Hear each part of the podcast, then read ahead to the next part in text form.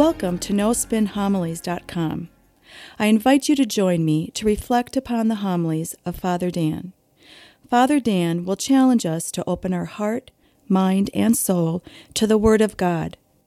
Father Dan will draw upon sacred scripture along with art, literature, and the lives of the saints to help us grow in our love and knowledge of the scripture.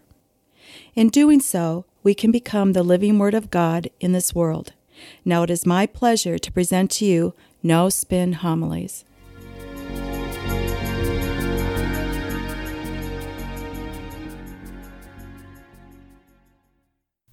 Today we celebrate Easter Sunday. Now, everything about the Christian life flows from the resurrection of Jesus Christ and flows back to it. Now, the resurrection of Christ is the cornerstone, the anchor of everything about the Christian life. Mind you, the first few years of our early church, the apostles preached one thing and one thing only Jesus Christ is risen from the dead. Now, did the apostles talk about Jesus' preaching and teaching and way of life? Yes, but that came later on. Did the apostles talk about Jesus' miracles and his great many works? Yes, but that came later on. The very first years of our early church, the apostles preached one thing and one thing only Jesus Christ is risen from the dead. It made that much of an impact upon the apostles. Now, with that in mind, turn to the gospel for today's readings. It comes from the 20th chapter from John. Notice how it begins early in the morning on the first day of the week. Now, there are many parallels between Genesis and the Gospel of John. Genesis says what? In the beginning, God created the heavens and the earth. Well, in the prologue to John's Gospel, it says what? In the beginning was the Word, and the Word was with God, and the Word was God.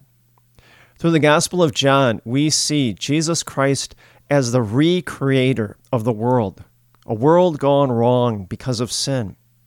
And so Jesus is repeating the great work of God in the story of Genesis. And so we hear in today's gospel, on the first day of the week, early in the morning, well, we are at the very beginning. It's still dark, like it was before creation of light. God said in Genesis, Let there be light. And now a light is going on. In this case, it's the light of the resurrection, which is the recreation of the world, a new life and a new direction for us all. We have been moving in one direction because of original sin. Now, because of Jesus' resurrection, we are now moving in another way. Now, next in the story, it says Mary Magdalene came upon the tomb, and she saw that the stone had been rolled away. The very stone that was rolled across the tomb to keep robbers and animals out. Well, now this great stone, which took several men to move, this stone is symbolic of the finality of death. Before Jesus Christ, death was the end. When somebody cried in the ancient world, they grieved the loss of the person because they knew they would never see that person again. And now this stone has been moved. Symbolically speaking, we now have a whole new statement on the resurrection of Christ. It's a terrible finality of death has been removed. Now, Mary Magdalene, her first impression was grave robbers. Grave robbers stole Jesus' body. Now, someone didn't necessarily break into the tomb, but instead someone broke out of the tomb, and that's Jesus Christ.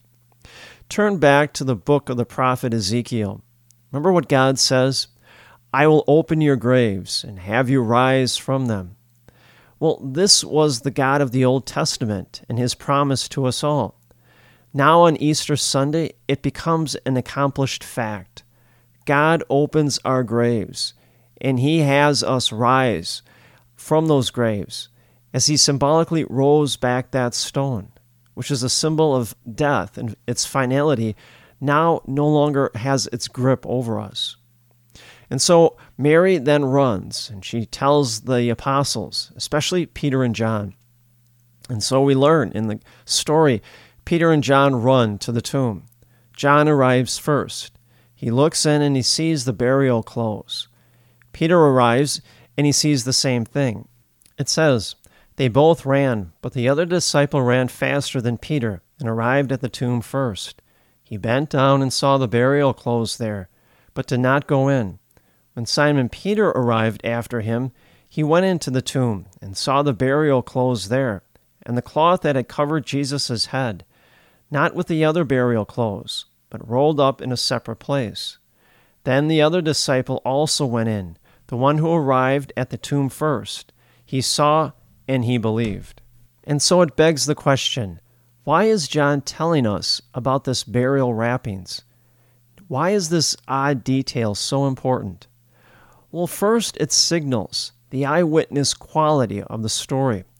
One of those odd details that you come up with when you're telling a true story.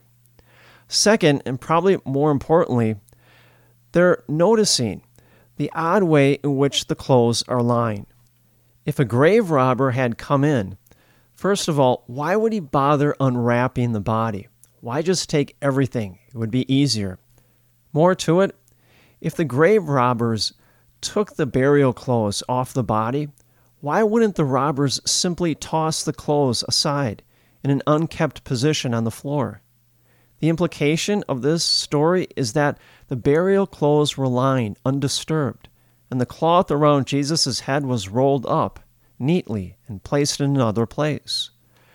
When the apostles see this, they believe. What did they really see? Well, they saw this peculiar quality of the burial clothes that seemed to su- suggest that the body of Jesus Christ couldn't have been taken away. But instead, the body of Jesus passed through those burial clothes as he rose from the dead.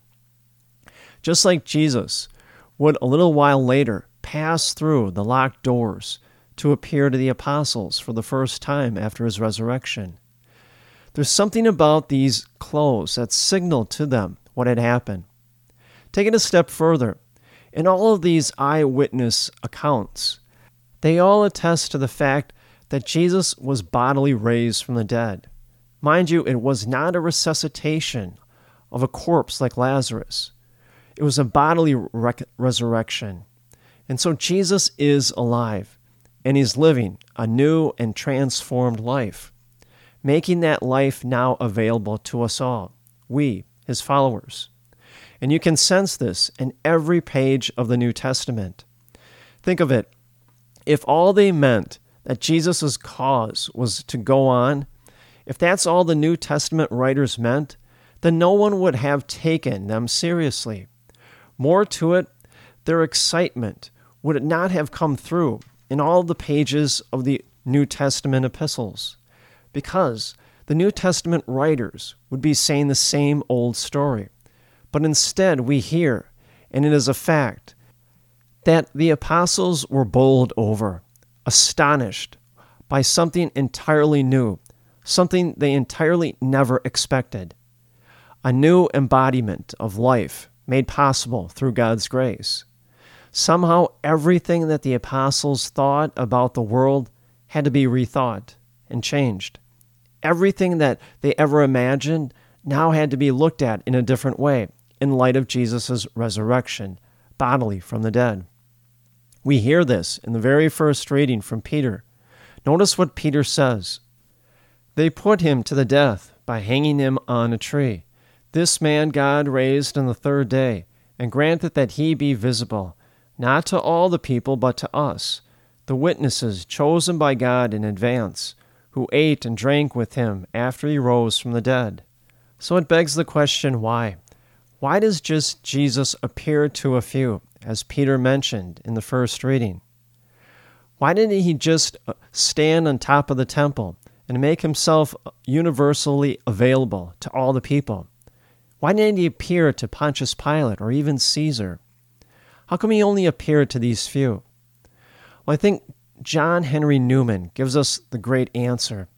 He said Jesus appeared to a few for the sake of the mission. Jesus wanted this news to go out to the ends of the world. If Jesus appeared universally to everybody, what would have had happened? Some people would be interested and some people wouldn't be. So Jesus appeared to a small group, the small group who loved him, who listened to him, who ate and drank with him. Jesus appeared to this small group because he wanted to announce his resurrection to the world, and that announcement would happen through the apostles, which is our church. And so the church continues the mission of Jesus Christ, proclaiming that Christ is risen from the dead. And now each and every one of us has a life that is infinitely more greater than the life in this world waiting for us, in the world of heaven, the world we are all tending to. And so we must live into that reality and not be afraid. Now more than ever, as we live in this pandemic of the coronavirus, now we have to live with courage and be unafraid. The saints were great examples of this. The saints lived fearless lives. They were afraid of nothing. That's why they were always fully alive. What does fear do? Well, fear spiritually, it paralyzes us, it prevents us from being fully alive. Well, through Jesus' resurrection, now he gives us the hope and the promise of immortality to come. And so on this Easter Sunday, Jesus Christ is giving us that same mission, the mission that he gave the apostles. We, Jesus' followers, who eat and drink with him every time we gather for Mass, he appears to us for the same purpose that we will be inspired to announce that Jesus Christ is living. He is risen from the dead, and now he lives on in us. And we announce that, not just today on Easter, but each and every day of our life. And may the grace and the peace of Jesus Christ rest upon you always.